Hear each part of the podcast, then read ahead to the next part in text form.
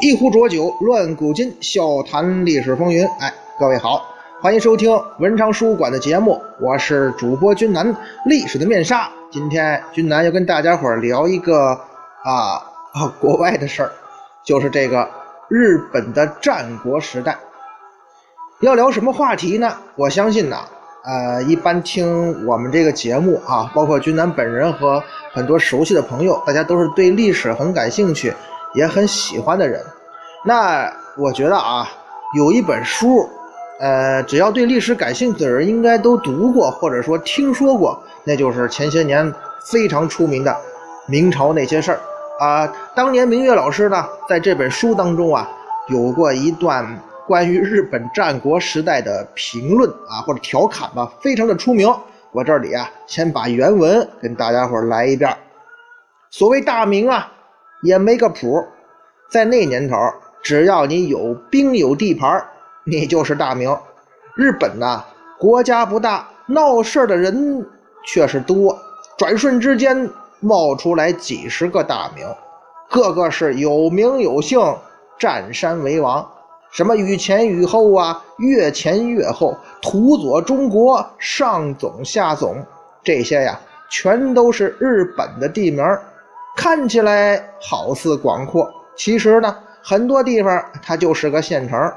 咱说句寒酸话啊，日本历史中大书特书的所谓战国时代，那就是几十个县长，个别的还是乡长打来打去的历史。更讽刺的是，最后统一这帮县长们的，他竟然还是个农民。那么，原文呢？当年明月老师就这么调侃的。君南今天要跟大家伙聊的就是这日本战国时代，到底是不是算不算村长打架呢？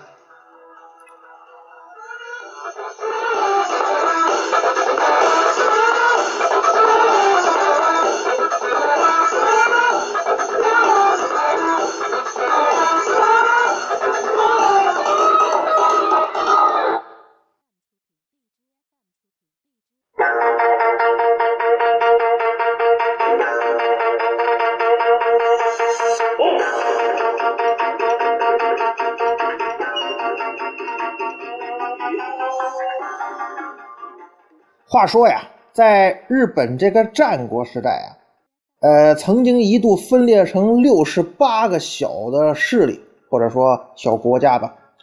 这个日本的国土面积有多大呢？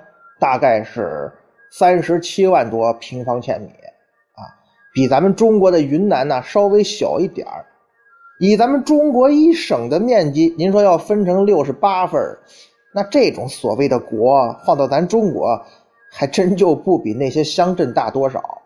要是从面积这个角度讲啊，哎，您说这日本战国是村长打架，这个调侃呢，好像没什么太大的问题。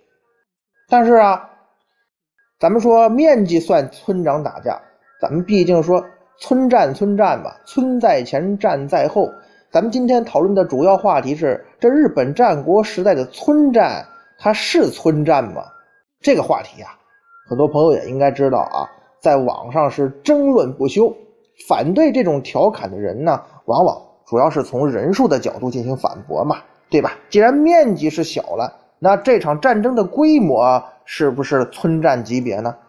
反驳的人就会说呀，日本战国较大规模战斗中参战的人数很多呀，比方说织田信长崛起的统辖间之战，金川一则惨败，他的兵力呢？约为两万五到四万五，这应该是比一个村的劳动力要多了吧？而关原之战呢，双方动员的兵力接近十五万，诸如此类上万级别参战人数的战斗啊，在战国时期啊，日本的战国时期还是很多的。但是有朋友就提出观点啊，仅仅靠人数多就证明你们日本战国不是村战吗？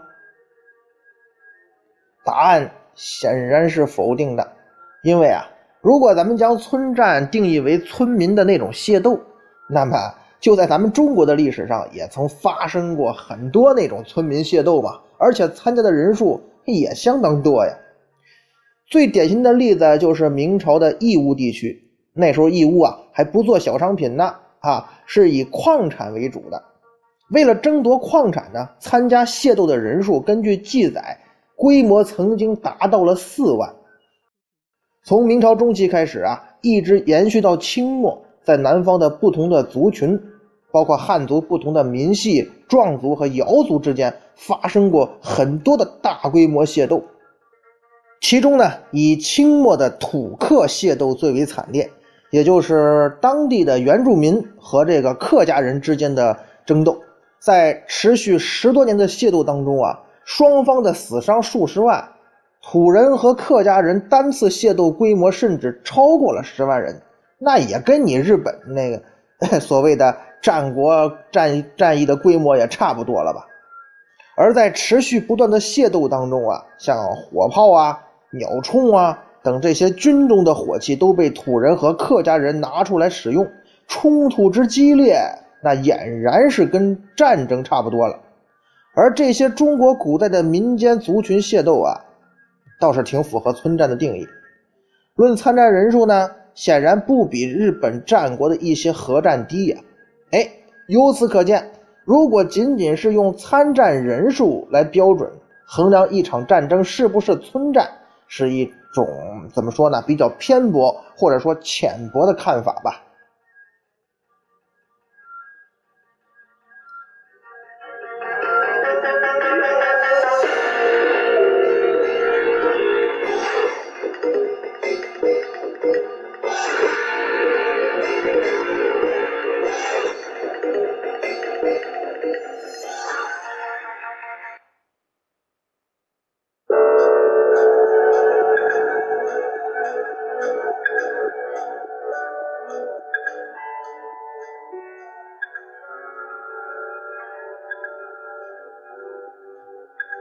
君南觉得吧，在网络上之所以说有那么多调侃日本战国是村战的原因很多。首先吧，当然是因为咱们咱们中国和日本之间的历史恩怨，明摆着嘛。小日本大多数国人啊都对他没什么好感，也不喜欢抬高小日本，肯定是不放在眼里的。这个是属于民族感情的方面。而另外啊，咱们如果说冷静客观的来看，他日本呢。是一个长期相对闭塞的岛国，尤其是古代日本，缺乏对外的交流，尤其是东亚大陆的技术交流，这导致什么呢？导致古代日本的技术水平啊，生产力水平一直是很低的。这不是咱们咱们在这儿拜，这说说这个日本不怎么样哈，就他们日本自个儿的学者考证出土的朝鲜包钢铁斧带来的包钢技术，在日本。居然用了上千年的时间才学会，这是基于较低的技术水准的。咱们可以想象，如果在这样的技术水准和生产力水平的情况下，日本国内的战争形态也一直处在很低的水平。即便日本后来拥有了火绳枪，以二十万之众去侵略朝鲜，他依然敌不过兵力远低于他们的明军。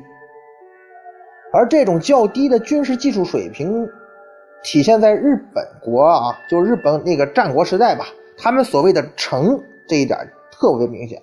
哎，大家伙要明白啊，这日本人的城啊，战国时代的城，跟咱们中国所谓的城池那可是俩概念。那些战国名将和大名们所住的所谓的城啊，其实你就今天如果。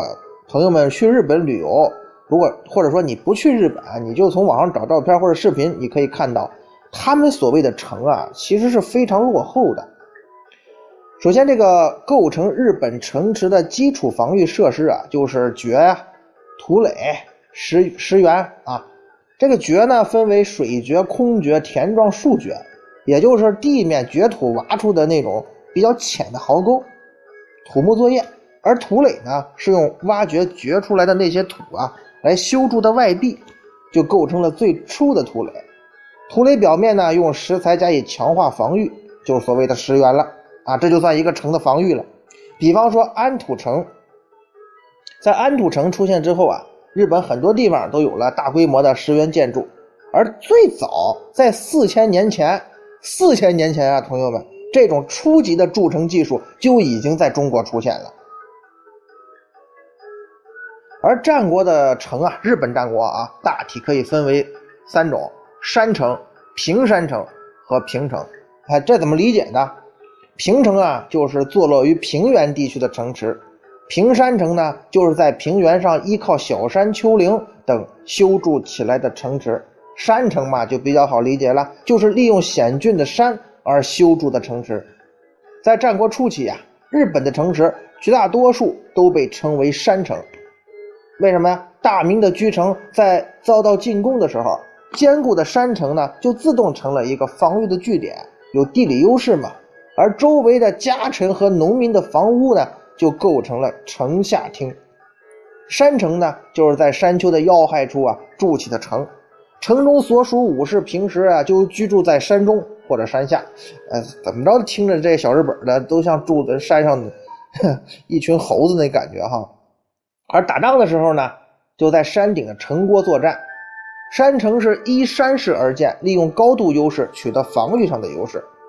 到了战国中期啊，可能这个那总得有进步吧，这平城就逐渐的成为主流，山城的数量也在逐渐减少。其实也可以理解哈，这山城啊，肯定各方面你虽然说有防御优势，可是这个给养啊，平时这个交通啊，肯定不如在平地方便呢。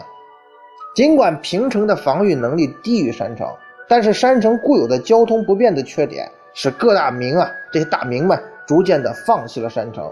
平城呢，交通便利的优势更利于你统治啊，你也不可能天天打打打仗，是不是？而此时呢，那些大名们又有了比较强的火力依靠，有了火力，山城的优势就不那么明显了。到了战国的末期呢，平城出现的同时，平山城，也就咱们说的依托平原地区的丘陵或者小山丘开始出现了。到了江户时代后期呢，平山城就大量出现了。平山城因为有一定的山势，交通呢比山城便利。防御呢，又比平城有一定的啊优势，兼顾了防御职能和政治作用，所以就逐渐成为每个大名领地的经济中心了。像江户城、大阪城、姬路城、仙台城、熊本城这些很出名的近代的日本城池啊，都属于平山城的范畴。日本大多数城防啊，听我这么说，大家伙就应该知道了，防御功能是十分简陋的。咱们就拿这个战国。小木山城为例来说明吧。永禄六年，织田信长构筑了小木山城，干嘛用呢？是为了攻略美浓的据点。当美浓被压制之后呢，织田信长把这个居城啊从小木山城移到了七福城。后事后呢，这个小木山城啊就被荒废了。到了本能寺之变之后，咱们知道啊，织田信长被明智光秀啊叛变，啊。围攻本能寺，然后这个活不见人，死不见尸了。之后呢，德川家康跟丰臣秀吉之间展开了争斗啊。他俩人交战的时候呢，德川家康把原本废弃的小木山城就修复了，并此城呢，并强化作为本镇之用，也就是说，成了德川家康的司令部。其实大家现在啊，可以去网上搜那个小木山城的复原图。其实。咱们如果啊，看看那个复原图啊，再想想咱们中国的那种村堡，不用太做太多对比，你都不用跟中国的那种大的城池去对比，只要跟咱们中国普通的村镇城堡比就行，你就会发现，这个日本战国的城池的防御力是，哪怕再强的山城吧，甚至都不如中国村寨的防御水平，至少在这方面，这还真是村战级别的。以保存至今的明代的很多村寨的城池为例，哈，比方说明朝的郭峪村，它的城墙高十二米，总长一千四百米，城内总面积十七点九平方米。而且拥有完整的城防体系，三个城门，四角设角楼，城墙呢有三到五层的敌楼六座，城内还有七层的御楼，有高达三十米用于瞭望方圆数里的情况，还拥有高厚城墙的防御体系，并且设有高大娱乐郭峪村的防御力，明显是要超过那个仅有木栅栏城围的小木山城吧？这还是德川家康的司令部的，而像郭峪村这样的。村级的城防系统啊，在古代中国是比比皆是。像，呃，之前那个，反正和就是华北一带吧，包括很多地方都有这种遗迹哈。这种城墙呢，往往能够把整个村子是严严实实的围住。其实呢，小木山城啊，是因为天下人织田信长非常重要的战略据点，一度是作为织田的居城，就织田信长住在这儿。但是它水平啊，可以说在整个战国日本战国时代也属于上等的城防了。而一般意义呢，你看织田信长住的地方都这样，那一般大明的城防呢，可以想象就更加惨不忍睹了。比方说，呃，日本的木间古城，它的防御能力啊，大概也只能跟那种大洋洲毛利人土著村寨相提并论了。说这么多，包括这个。最被认为哈最难攻克的名将上山谦信的春日山城，如果大家伙儿去网上搜照片或者去日本看，你也会觉得也是个村寨水平。所以，如果仅仅从城防角度来说啊，基于仅相当于中国村寨的日本战国城池，那种调侃日本战国是村寨啊，也实属正常了。